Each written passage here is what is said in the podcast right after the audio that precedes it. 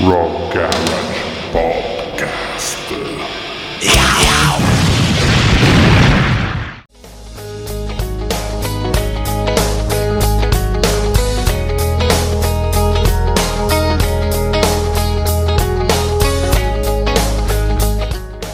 Ciao a tutti da Raffaele Astore e benvenuti ancora una volta sui podcast di Rock Garage.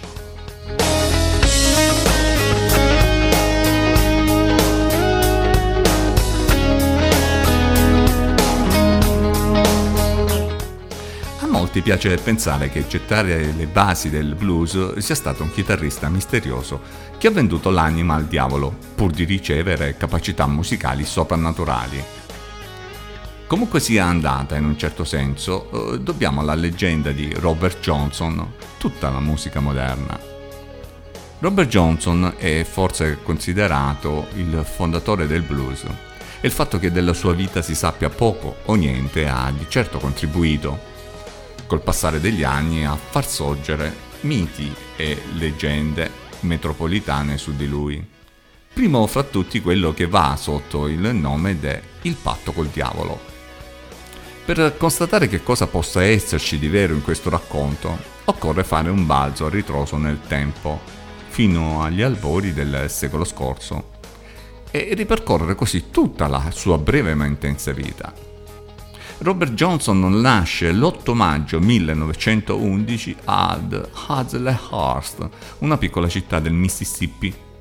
La sua infanzia non è certo delle migliori. La madre, Julia Dodds, dopo essere stata lasciata dal marito, aveva intrapreso una relazione extra coniugale con un certo Noah Webster, con il quale aveva dato alla luce il piccolo Robert. Robert aveva cominciato a suonare l'armonica a bocca in seguito ad alcune lezioni dategli dal fratello ed era poi passato alla chitarra seguendo gli insegnamenti di un certo Sonhouse, ottenendo comunque scarsi risultati.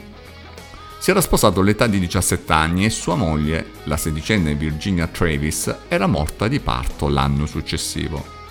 Questo aveva fatto sì che Johnson iniziasse a frequentare locali ad ubriacarsi e ad avere rapporti con altre donne fino all'incontro con Calletta Craft, avvenuto nel 1931, colei che divenne la sua seconda moglie. Inutile dirlo, anche questa storia non durò molto. Johnson sembrava più interessato alla musica che alla famiglia, così abbandonò il suo vecchio lavoro nei campi del Mississippi e cominciò a girovagare nella speranza di trovare il suo vero padre.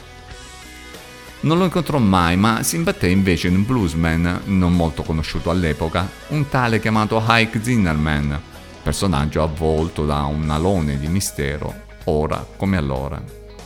Fu proprio da qui che cominciò a circolare la leggenda del patto col diavolo. Zinnerman era solito recarsi al cimitero per suonare la chitarra fra le tombe e non di rado raccontava che era proprio grazie agli spiriti che aveva imparato a suonare, al punto che alcuni lo credevano un emissario di Satana, o addirittura Satana in persona. L'anno seguente, tornato a Robinsonville, Johnson riuscì a stupire tutti, compreso quello che era stato il suo maestro, Son House, mostrando come aveva imparato a suonare e vantandosi di come era riuscito a crearsi uno stile proprio, unico per l'epoca. Nessuno seppe spiegare come questo cambiamento fosse stato possibile, dal giovane ragazzo che prendeva lezioni di musica con scarsi risultati, a quel bluesman talentuoso che ancora oggi conosciamo e apprezziamo. Tutto questo nel giro di un anno soltanto, di lì a poco compose alcuni fra i brani considerati ancora oggi classici del blues, come Love in Vain, Sweet Home Chicago, ripresa anche dai Blues Brothers nel primo film, e Crossroad Blues. Da qui il famoso festival organizzato da un certo Eric Clapton, il Crossroad Blues. Proprio quest'ultimo brano racconterebbe il suo incontro con una figura oscura a un incrocio per strada. Una figura che secondo alcuni rappresenterebbe il diavolo, appunto. La sua vita cambiò e così nel giro di pochissimo tempo cominciò a suonare per professione. Nel corso della sua breve carriera registrò circa una trentina di brani, alcuni dei quali ancora oggi molto noti, proprio come eh, quelli che abbiamo citato prima, vale a dire Love in Vain, Sweet Home Chicago e Crossroad Blues. All'apice della fama e del successo, tormentato dal blues, dalle donne e ovviamente dall'alcol, Robert Johnson morì il 16 agosto del 1938, in circostanze ancora misteriose. Aveva 27 anni, l'età sfortunata per entrare poi in un club diventato famoso.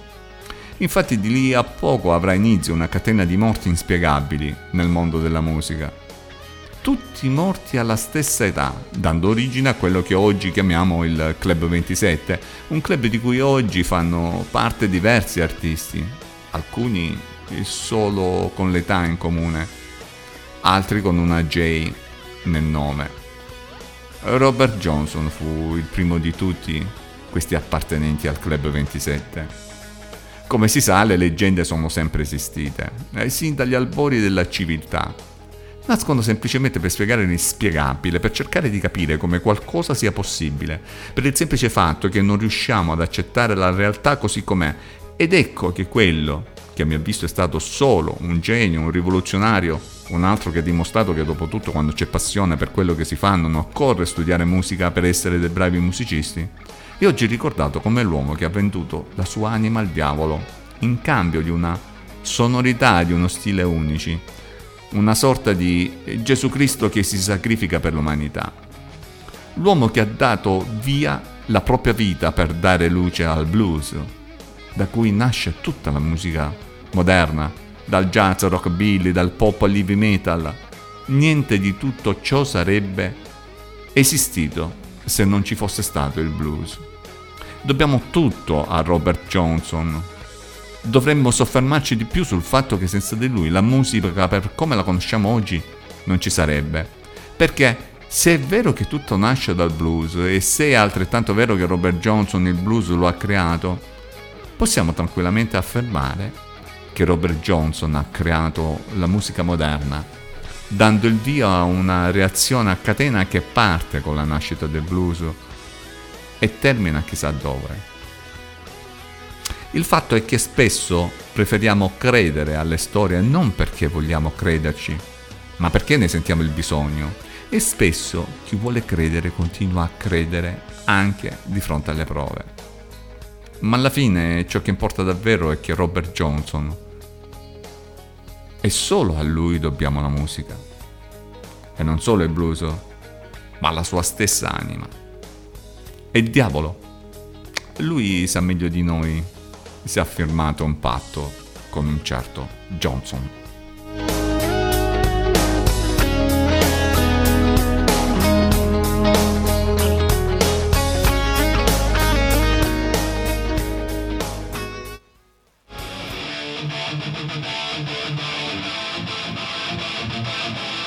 Rock.